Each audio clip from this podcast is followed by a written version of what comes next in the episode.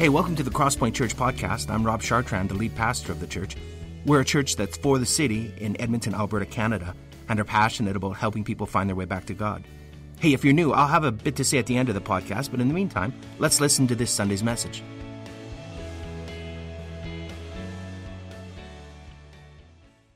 Hey, good morning, everyone. And uh, for those of you who are new at Crosspoint, my name is Rob, uh, one of the pastoral staff here. And so glad you could be with us uh, this morning. And I'd love to get to know you, uh, meet you, say hi. And uh, so maybe we'll get a chance after the gathering this morning to do that. Uh, but I'm here today to introduce our guest speaker. But before I do that, real quick, I just want to say for all of you who have been giving blood, sweat, and tears in the last three weeks um, for Crosspoint, and you know, some of you are just like you inspire me by how much and how well you serve. Uh, I just want to say to all you guys, thank you. We can do this together by God's grace and through His power, and uh, we're excited. Yeah, you can clap at that. That's all right. Yeah. Um, it's been a whirlwind craziness, but uh, yeah, it's been fun. It's been a good ride. And for those of you who are moving yesterday, awesome. Well done. Uh, we are now 23 days without a workplace incident. Um, so this is good.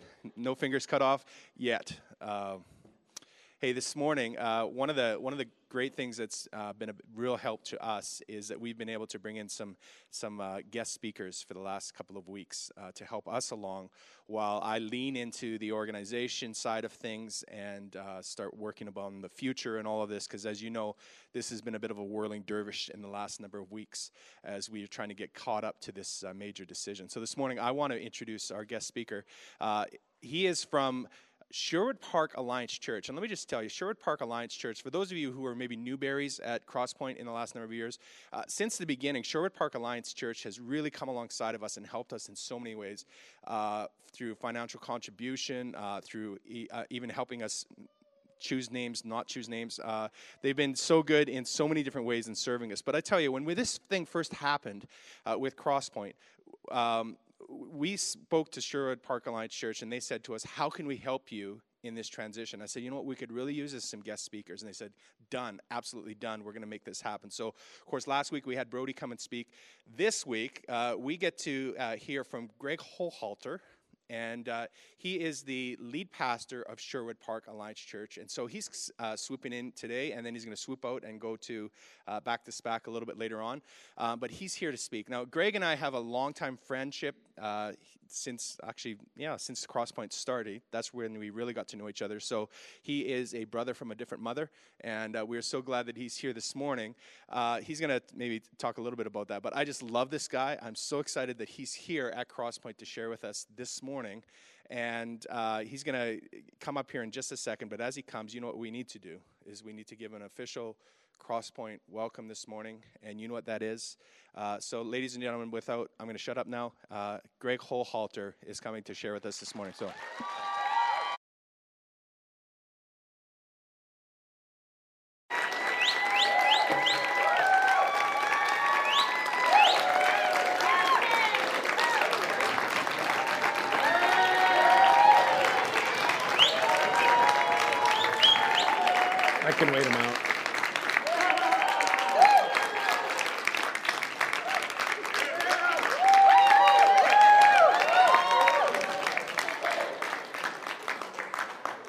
Did I win?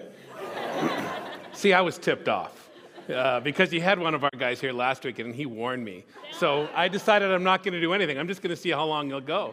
In fact, uh, if you would have gone a few more minutes, we could have just gone to lunch and that would have been, would have been it. Thank you. That's kind of you. A um, couple things before we um, open God's Word. One is, um, in the church I grew up in, uh, it was like a sacred cow. You dare not put a drink on the communion table at the front of the church. So I'm looking for a place to put this down. So this is sort of the communion table, but any child of two could tell that that's a music stand with a cloth over it.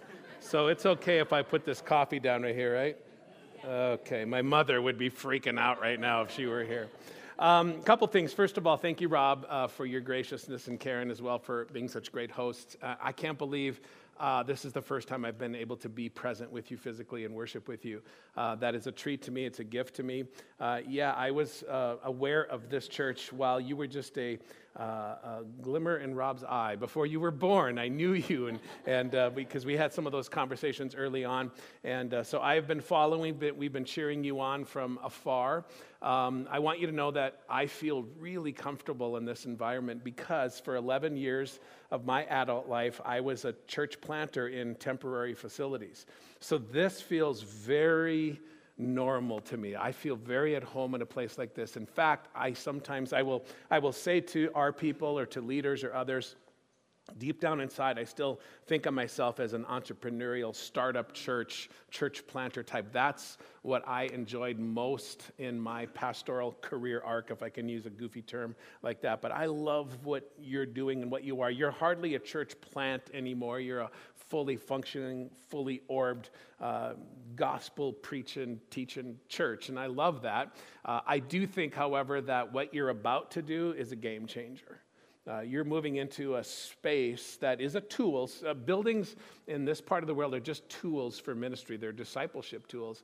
But in this part of the world, space, physical space, is a really helpful tool to have. And I want you to know that we have been tracking this journey, this uh, process, the last few months. Um, some of the folks at Beverly had been leaning into our church a little bit, and some of our families, three or four families from our church, had been really trying to kind of keep Beverly alive and keep it going. And, and so we've been kind of coaching and helping a little bit. And I've spoken at Beverly twice in the last few weeks. And so we've been very close to this whole situation. But uh, for several weeks and months now, for me at least, and several others in our leadership core and our staff, uh, it kept coming back to why isn't Crosspoint going down there. It just would seem to be a, a, a good thing. So I really think this is an, a significant, a defining moment for you as a church. And it's going to change some things just as a person who's done this before. When you move, and you, because this, the, the ethos, the personality of this church has been somewhat formed by this space, right? And, and by being here. And so I assure you that when you get in there the first couple of weeks, there will be some, oh, this is great. And there will also be some, this doesn't feel like Crosspoint anymore. There'll be some of that. I would just encourage you to push through that, push through some of the weirdness, because having this space that you can use to have as home base, uh, financially, I, I, believe it'll be a win, but just being able to do uh, children's ministry and youth ministry and everything else in this space uh, in a part of the city that desperately needs a, a, healthy gospel expression. I just I can't wait to see what happens, and I will pledge our ongoing support as a sister church in Sherwood Park, um, where you're going to be on 50th Street. I love the term 50th Street Project. That's like 12 minutes from my house, um, and so outside of our daughter church, Heartland. Uh, you will now be the closest physical church, Alliance Church, Christian and Missionary Alliance Church, to our church. And um, so, if that matters, doesn't matter that much, but we're neighbors. And uh, anything we can do, anything we can do to celebrate with you and be a part of what you're going to do, uh, I can't wait uh, to see what happens. So thanks for that. Uh, your pastor, your lead pastor, is a deeply respected colleague by me and by many in our district and in our city, and we're cheering you on. I think these are great, great days for you. A lot of work, I can feel that, uh, but we're really, really excited about what God is going to do. Um, so let me quickly pray. Would you mind? And then uh, we'll turn uh, our attention to God's word. Father, thanks for the opportunity for me to be here. Thank you for what you've done in this place. Thank you for um, the fact that this congregation is on the precipice of a whole new thing. And I pray, God, that the, uh, that the best days would be ahead. I, I thank you so much for all the great ministry that's happened in this space. But we look forward to what you're going to do in redeeming this. Um, another physical space uh, that's going to allow this church to thrive and, and, and be able to experiment and take risks in whole new ways. So I pray blessing on this congregation that you would use them and prepare them, keep them unified and ready for what you're going to do. In your name I pray. Amen. So when Rob invited uh, myself to speak, Brody to speak, we were talking about, you know, what would be helpful, and he talked a little bit about courage. We sang about that a few minutes ago, and trust, and some of those issues, given the fact that you're on the, the, the front end of this great new adventure. And so uh, whenever I think in those terms, I go to my one of my favorite Bible characters, uh, David. I know Brody uh, talked from the life of David last week, and we did that on purpose. We said, hey, let's do some messages from the life of David. Uh, we know more about David maybe than almost any other biblical character. He He's considered the greatest king in Israel. He's a human ancestor to Jesus Christ. His story, his accomplishments, his problems, his failures are really well chronicled in the Old Testament, the Hebrew scriptures. David is a Renaissance man. He's a crazy guy. He's the youngest of eight sons. David was a shepherd. He was a musician. He's a poet. He's a fierce fighter. He's a dynamic leader, and he's flawed. He is horrifically uh, flawed. He's a very interesting guy. And his story is filled with a lot of crazy accounts of hand to hand combat, of seduction, of abuse, of love, of lies, of betrayal and deception. And embedded in his story are great lessons about leadership and hope and dealing with disappointment. Now, one of the things I love about his story is that although he's a king, he's a warrior, he's a military leader, he's all of these things, he's an adulterer and an accessory to murder. I hope that's not true of any of you, but even though he's, he's these things, he's all of these things, his life experiences, and I might have to convince you for a second, but his life experiences actually intersect with my life experiences and your life experiences, maybe even more than you think. And if you doubt that, just hang in here with me for a few minutes. Now, if there's one story from David's life that almost everybody knows about, if you're part of the church, not part of the church, grew up in church, didn't go to Sunday, whatever, most people know about the big one, the early one that happens when he fights and defeats a giant of a man named Goliath.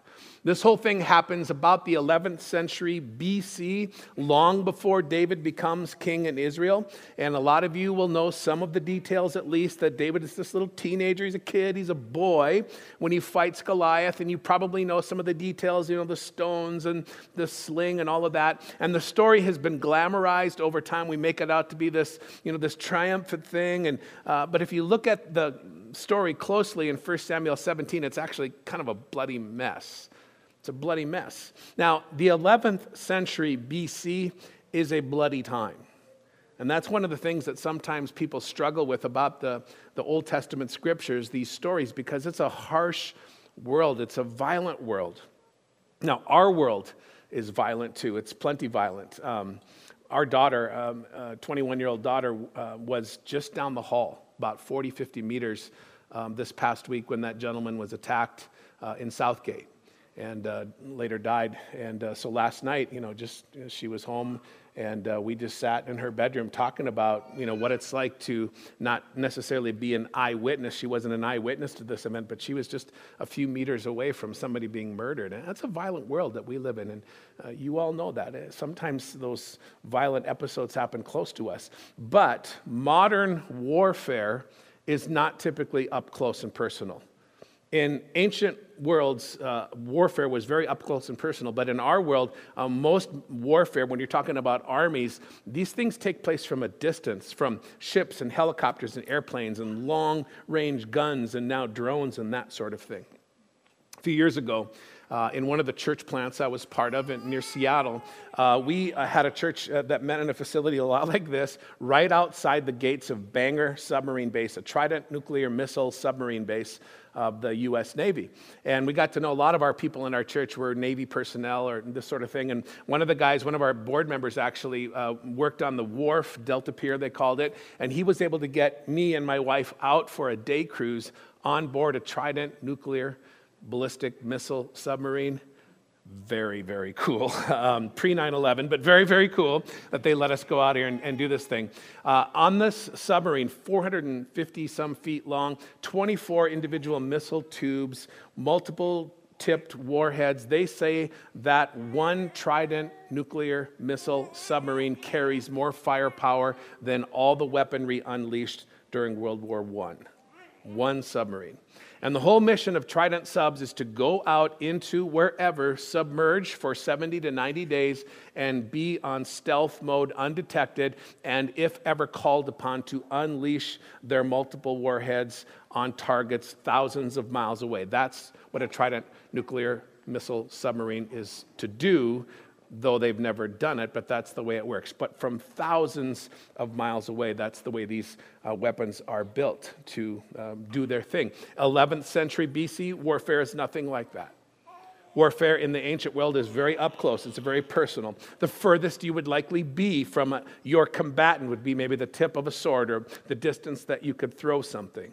It's very likely that in warfare you'll be up close and personal and you'll smell the breath of the person that you're fighting. You'll see the look in their eyes. If you kill that person, some of that person's blood will likely end up on you. And again, you'll be so close that you can see what's going on in their eyes. You can, you can maybe see fear. You might notice if they're drunk or if they're in some drug induced haze of some kind. If you see the look of total calm in your combatant's eyes, that should scare you because you will know at that moment you're probably battling a trained, hardened, experienced killer. And if you survive, when the battle is over, that's when you will go back and find a place to assess your own wounds because nobody gets through that kind of battle unscathed. You'll go back and you'll look at the blood and try to determine if it's yours or if it's your enemies and whether or not their scratches are on you or punctures on you. And if you survive the battle at all, as you go back to camp, you may still likely bleed out or die from infection. And if you do die, there's very little chance that anybody will come along and bury you. You will probably fall where you are around um, several others who have fallen, and nobody will come and pick you up. And within certainly uh, hours, but maybe even minutes, birds of the air and beasts of the field will come and prey upon your flesh. How's that for an introduction, Rob? you ever done an intro like that? That's gross. All right, here we go. Now the Philistines gathered their forces for war and assembled at Socoh in Judah. They pitched camp at Ephes Dammim between Socoh and Azekah. Saul and the Israelites assembled and camped in the valley of Elah and drew up their battle line to meet the Philistines. The Philistines occupied one hill and the Israelites another, with the valley in between them. A champion named Goliath, who was from Gath, came out of the Philistine camp. His height was six cubits and a span. His spear shaft was like a weaver's rod, and its iron point weighed 600 shekels. His shield bearer went out ahead of him. A couple of comments here. Uh, six cubits in a span, uh, roughly translated, is about nine feet tall. Somebody like that would be wearing several hundred pounds of armor. He would have a javelin or a spear. It says in this case, his uh, point of his spear weighs 600 shekels. Uh, that means just the tip of his spear uh, is 20 pounds, roughly. Now, to just help you picture that a little bit, most of you have picked up a 20 pound turkey you know, maybe at Thanksgiving. Just imagine sticking a broomstick into a 20 pound frozen turkey and just sort of imagining what that would feel like. That's kind of what Goliath is swinging around. And it says in verse 1 that the armies draw up battle lines. That is, they would likely form a front line. That's how ancient warfare worked. So you'd have these soldiers, pawns in a sense, like in chess, and they would take their shields and form a battle line, and they would try to form sort of a, a bit of a, a, a human wall there. But it says Goliath is so big, he can actually reach over that wall and sort of pick people off that way. Goliath stood and shouted to the ranks of Israel, Why do you come out and line up for battle? Am I not a Philistine? And are you not the servants of Saul? Got to stop there for a second and uh, let you know, in case you don't know, Saul is an important character in David's story. Saul is Israel's first king. David is Israel's second king. We'll talk more about that in a bit. But um, the story goes on Choose a man and have him come down to me, Goliath says. If he's able to fight and kill me, we will become your subjects. But if I overcome him and kill him, you will become our subjects and serve us. This is the deal in effect, the deal that Goliath seeks to make. Then the Philistines said, This day I defy the armies of Israel. Give me a man and let us fight each other. On hearing the Philistines' words, Saul and all the Israelites were dismayed and terrified. And most of you probably say, Yep, that seems about right. So, day after day, this takes place. Week after week, there's this standoff here. Goliath comes out and issues the challenge. Nobody takes him up on it. He goes back, hits the beach chair, waits for a few hours, comes back, maybe at sundown, does it again. Same thing happens over and over again. So, Israel needs a champion. They need somebody, they need a leader to step up and do something. They need someone to step up and do something about this bully. And if there's any person to do it, it's their king. Because Israel has a king. His name is Saul. If anybody's going to stand up and do something about Goliath, it should be Saul. He happens to be the tallest guy in Israel. Now, he's not Goliath tall, but he's a big dude. He's, he's probably the most physically imposing of all of the people on that side of the line. So, if there's anybody that has a chance, maybe the logic goes, you know, he's not quite as big as Goliath, but he's kind of smart. So, maybe he can do something about this guy. After all, he's our only hope. Now, if you can do this for a second with me, big time out here for just a second, okay? Uh, because this is the first place where our lives intersect with this story and with David's life and all that's going on here. Uh, because hear it like this all human beings, no matter who they are or where they are, human beings always place their hope in someone. They put their hope somewhere, but more often they put their hope and trust on someone. And if you're unclear about who it is that you have placed your hope in or on whatever, that you've placed your hope likely somewhere, it's whoever you are most inclined to depend on. Whoever it is that you depend on the most, that is likely where you've placed your hope.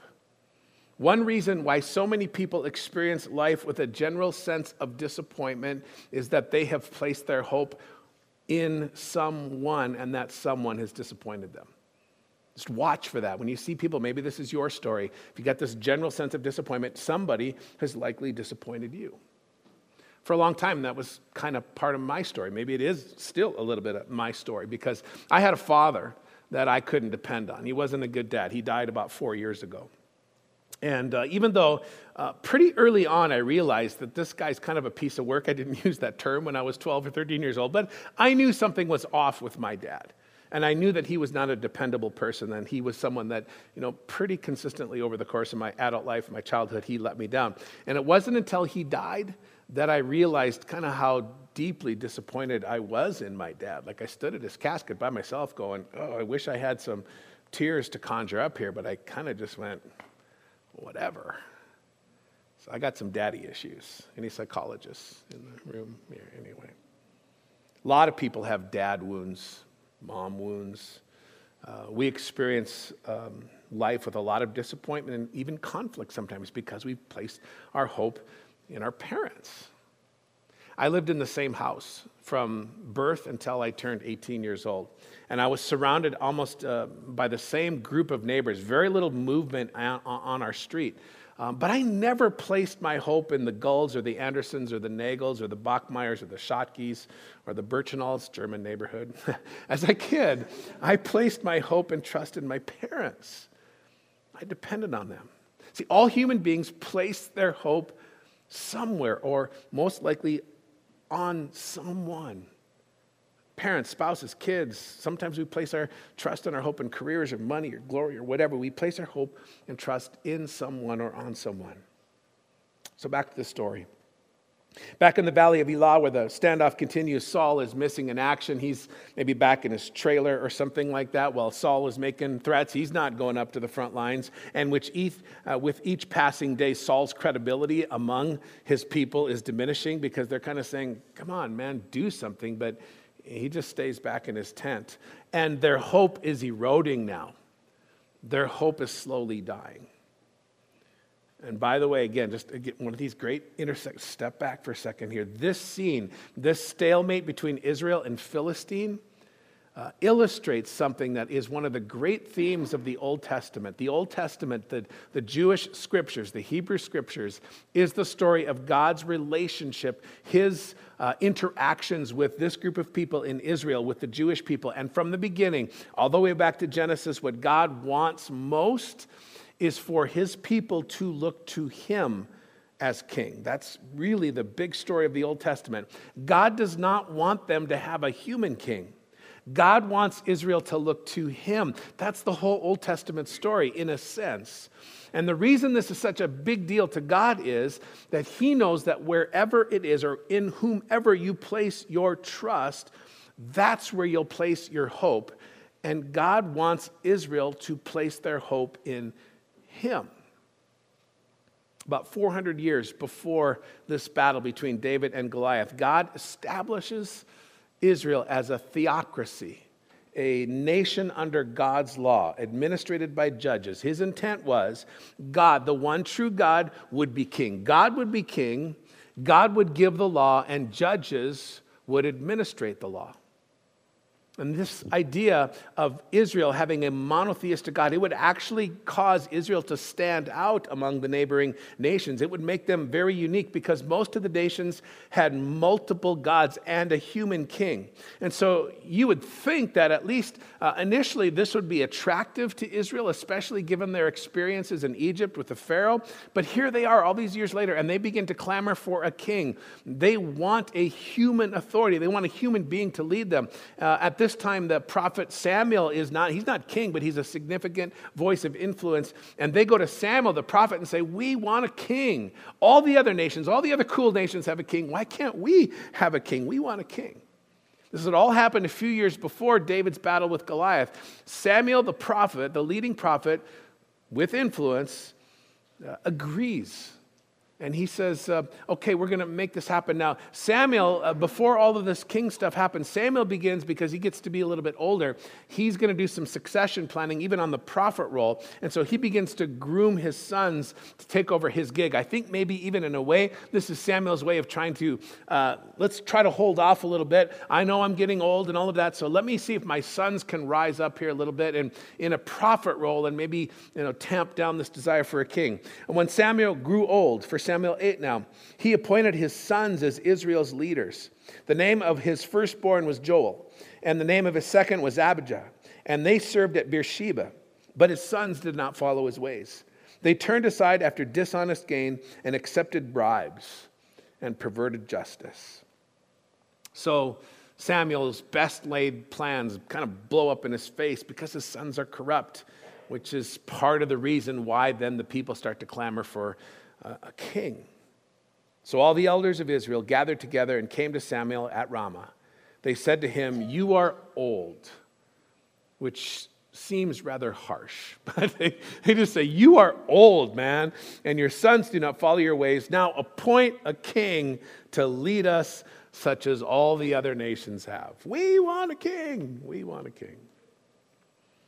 So here's what the people were forgetting God had established his nation, this nation, for a specific purpose. Their creation story began when God made a promise to Abraham. God said to Abraham, I'm going to bless you, and I'm going to birth a nation through you, but this will not be for your glory or for your fame. My hope, my expectation is that I will bless you and you will in turn be a blessing to the other nations of the world. And out of you will flow a true king through which the whole world will be blessed. This is the great plan. God has this agenda for Israel. He wants Israel to be unique, to be successful as a nation, but above all else, to be faithful he wants Israel to be dependent on him, to be loyal to him, and that as he prospers them and sustains them, he wants the surrounding nations to look at Israel and say, Who's your God? He does not hope that the surrounding nations say to Israel, Who's your king? He's hopeful that they will say, Who's your God? But when they said, Give us a king to lead us, this displeased Samuel, and so he prayed to the Lord. So Samuel inquired of the Lord, and God gave him something back. And the Lord told him, Listen to all that the people are saying to you. It is not you they've rejected, but they have rejected me as king. They're not rejecting you, Samuel, they're rejecting me. Now listen to them, but warn them solemnly, and let them know what the king who will reign over them will claim as his rights. Check this part out. This is where God says, okay, you know, give them what they want, but, but warn them. Warn them about what they're going to uh, experience.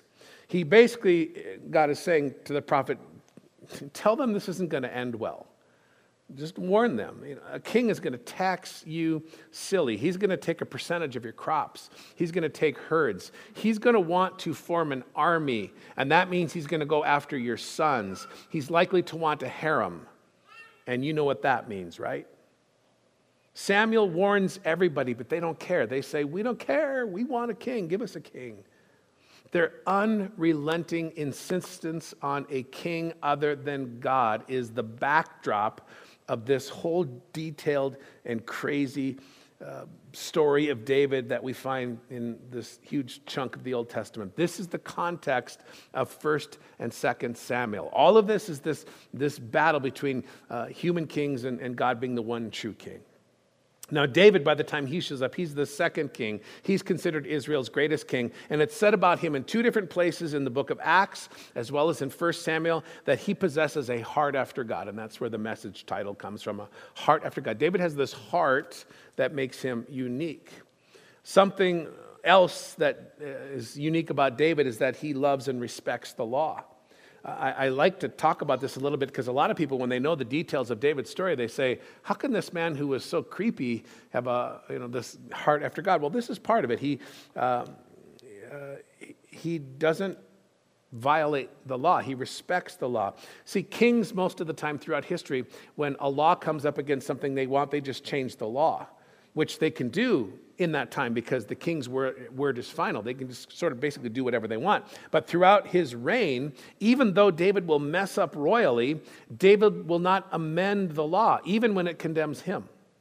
David allows himself to be broken by God's law. God's law will be like a rudder in his life. God's law will give David clarity and confidence and purpose. So, yeah, and he's super, super flawed, but this is why part of the reason why we say he's got a heart after God is because he allows the law to take its toll on him. David never gets confused about who it is that is Israel's true king. He lives his whole life deeply aware that there's a God and it's not him.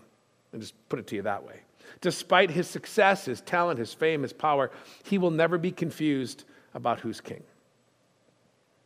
Okay, time out again. This is another place where our stories, your stories, my story intersects with uh, David's. See, a lot of us have yet to figure out what David knew that each of us has sort of a throne in our life, and our ongoing battle is who's or what's on that throne. All of us at times battle with what's or who's on our thrones. And I'll also say it this way most of our most regrettable mistakes happen when we're sitting on our throne. When we're sitting on our own throne, that's when bad things happen. David, despite his flaws, doesn't usually make that mistake, at least, at least in hoping in himself. So, on hearing the Philistines' words, we're way back to where we were. On hearing the Philistines' words, Saul and all the Israelites were dismayed and terrified.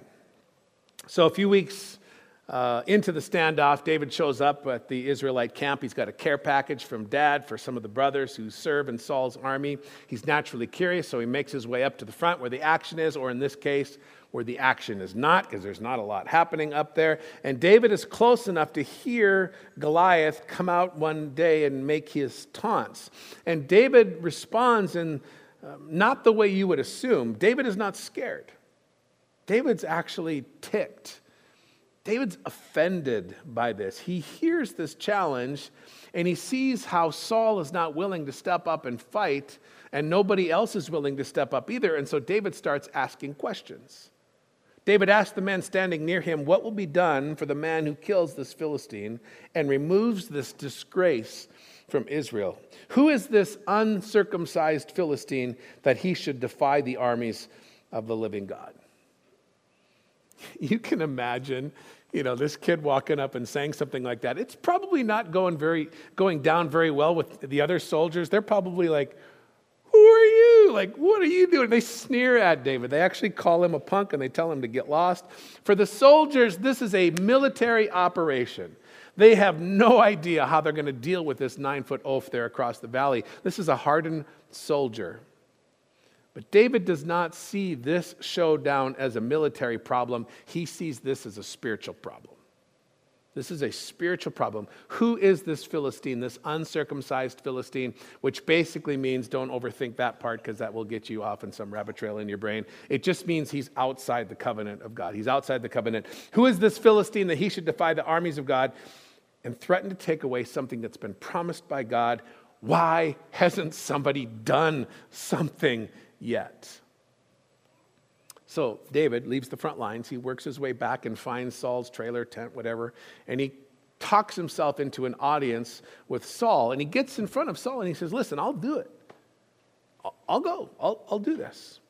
For weeks, you know, Saul has been hoping for a solution, hoping that maybe if he stalls long enough, maybe the Israelite champion will have a, a massive MI or TIA and fall and get sick, or I don't know, somebody might be identified who can come forward and give Israel a chance. And, and now he's got this kid basically volunteering in what has to be a suicide mission. Saul has to see it this way this teenage kid, shepherd boy, no scars, no experience, no armor. And when Saul threatens to just toss him out of his office, David says, Listen, listen, I know I don't look like much. I know I'm young and all that. But one day I was taking care of my dad's sheep when a lion attacked and carried off a lamb.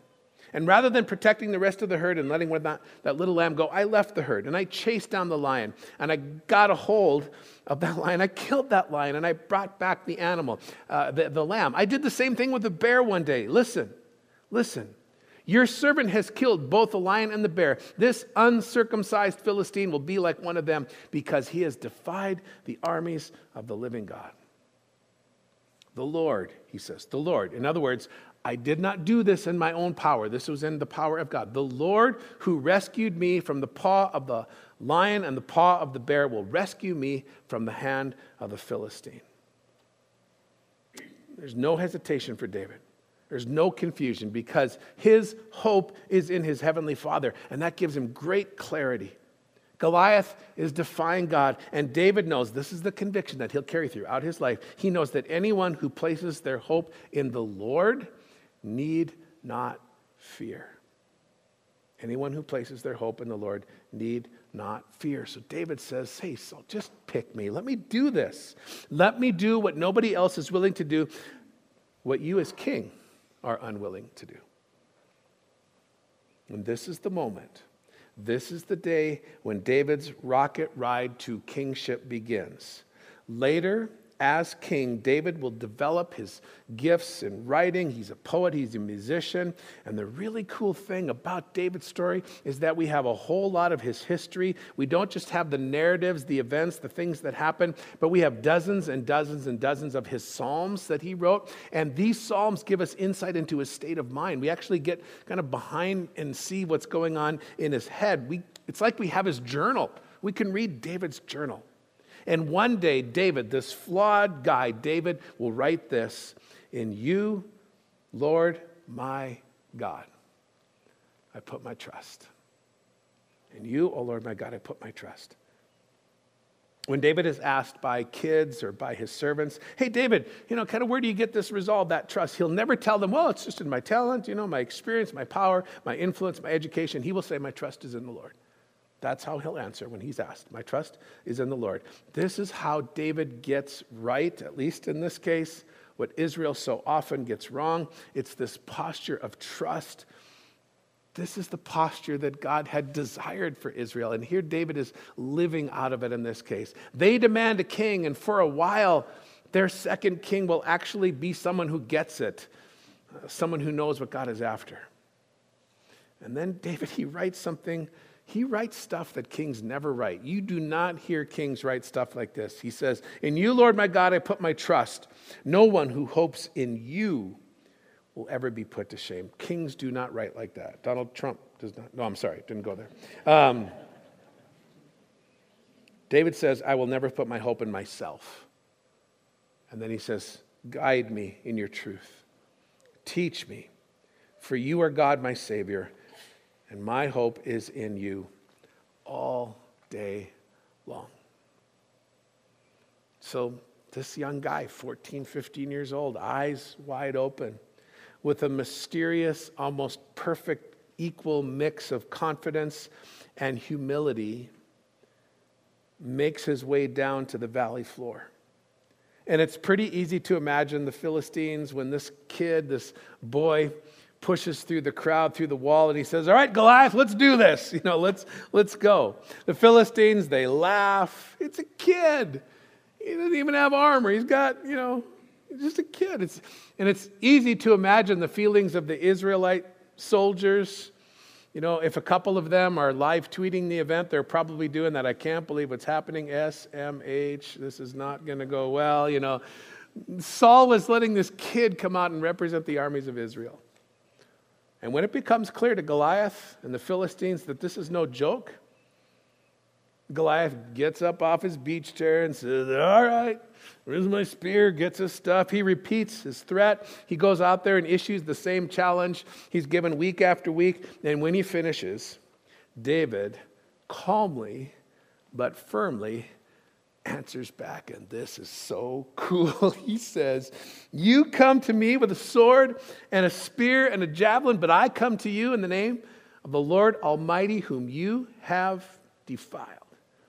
And here's what's going to happen the Lord is going to deliver you into my hands. I will take you down, and I will give your carcass and the carcasses of the Philistine armies to the birds and the animals, and the whole world will know that there is a God in Israel. And all those gathered here today will know that it is not by sword or by spear that the Lord saves, for this battle is the Lord's, and he will give all of you into my hands. And then he killed him. And instantly, David became biggest hero, the most popular person in all of Israel, and the most feared man among all the Philistines. And the rest of the Philistines, they have a chance of survival. The deal is the loser's army has to become the servants of the winners, but the Philistines make a bad decisions. Uh, they make a bad decision. They actually turn, rather than surrender, they turn and they run, and Israel pursues them, and the scriptures tell us that the slaughter lasted all day long. David knows something that Saul should have known that anyone who places their hope in the Lord need not fear. Those who hope in the Lord see the world with clearness, with certainty, they act with sureness, but they also walk through life with humbleness. Those who hope in the Lord uh, know what it means to abandon outcomes. That phrase is a, a concept, a thought that a, a friend of mine gave to me a few years ago. Someone whose hope is in the Lord knows that control in this world is basically an illusion. Those who hope in the Lord know what it's like to lean the weight of their life against the one who has the world in his hands. That's what that means. Uh, uh, just a few weeks ago, uh, a touring musician friend of mine was on a cross country tour, and, and uh, I hadn't seen him for a little while. So my wife and I went to see his concert when he was in Edmonton, and and uh, we had dinner. And, and uh, he told me we've known him for quite a while. He said, "My grandma is dying. Like I hope to make it. He's from BC. I hope to make it home on this tour before she passes away. I want to see her one more time." And uh, so she was like literally in hospice, kind of on her deathbed. And he said, Look at what my grandma texted me this morning. And, I, and I, with his permission, I read you the text that my friend's grandma sent to him. Uh, she wrote, she's like 90 years old. She's wrote, Good morning, all is fine. I'm still breathing and peeing. Uh, I was going to say that I've gone to be with the Lord and He allowed me to take my phone with me, but how could I lie and expect Him to take me there then? LOL, you know. There's a woman on her deathbed saying, I'm still breathing, I'm still peeing. Um, that's what a person sounds like when they've put their trust in the Lord. And I just imagine her resting in this example of David, these words of David. Words are right at the epicenter of David's story. In you, Lord my God, I put my trust. My hope is in you all day long. So, church, can I just paint a picture for you of waking up tomorrow morning, and I don't know what you're doing. Maybe you're going to work, maybe you're going to school, whatever. But making this declaration at the start of your day In you, Lord my God, I put my trust. My hope is in you all day long.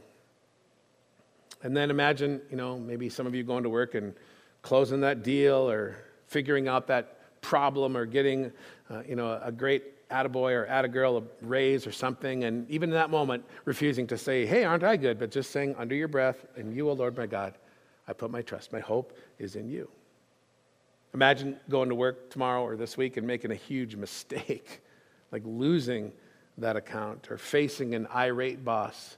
And in that moment, saying to yourself internally, In you, O Lord my God, I put my trust. Imagine getting some bad news this week or whatever news it is, and just whatever it is, just saying underneath it all, in you, O Lord my God, I put my trust. Imagine as you take this big journey as a church into this great new 50th Street adventure and just having that in the back of your minds the whole time. I don't know how we're going to pull this off. This is crazy. This is nuts. This is insane. In you, oh Lord, my God, we put our trust. Whether it happens this week or sometime down the road, when you come to that time when it feels like the world has turned against you, when Goliath looks like he wants to take you down, what will give you the strength in that moment are these words In you, Lord my God, I put my trust. My hope is in you. That's the lesson from David, an imperfect man, an imperfect king. Would you pray with me? So, Heavenly Father, I thank you for this incredibly rich narrative that reminds us of your faithfulness and reminds us of the opportunity that we have to live life as individuals and as a church body completely dependent on you. With the words of the psalmist, with the words of David in Psalm 25, stick with us now. In you, O Lord my God, I put my trust. My hope is in you all day long. Bring those back to us when we need them. We're going to need them this week. We're going to need them today. So let us live out of that reality. In your name we pray these things. Amen. Well, thanks for listening to our podcast. We hope it's helped you in your spiritual journey and it's helped you draw closer to God. Let me tell you a little bit about us. Crosspoint gathers as one church on Sundays in Northeast Edmonton, and you can find out our location and more about us by visiting our website, thecrosspointchurch.ca. We also meet throughout the week throughout Edmonton in what we call home groups. These are smaller communities of learning, laughter, community, uh, transformation. We, we think that the journey of faith was never intended to be an independent exercise. It's, it's something that we do together. So please visit our website and find out how you can get connected to a home group near you. If you listen to our podcast regularly, why not make it shareable? You could like us on iTunes or share our podcast with other people. But more importantly, we hope you will get connected with other people and talk about what you've learned. Again, hey, thanks for listening. We pray you'll experience Christ's love in a very real and profound way this week.